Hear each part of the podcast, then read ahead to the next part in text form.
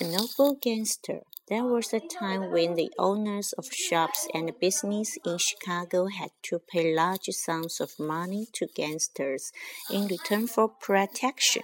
If the money was not paid promptly, the gangsters would quickly put a man out of business by destroying his shop.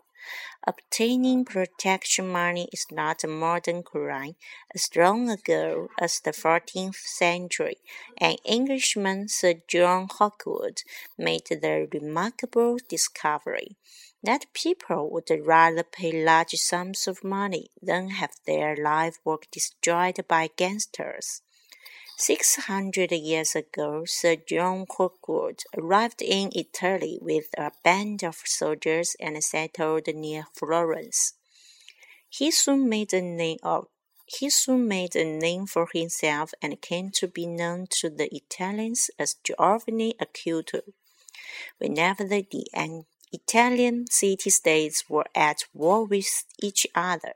Hawkwood used to hire his soldiers to princes who were willing to pay the high price he demanded.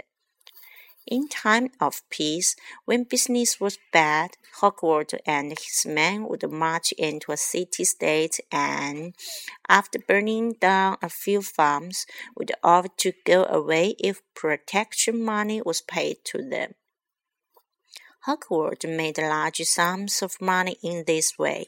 In spite of this, the Italians regarded him as a sort of hero.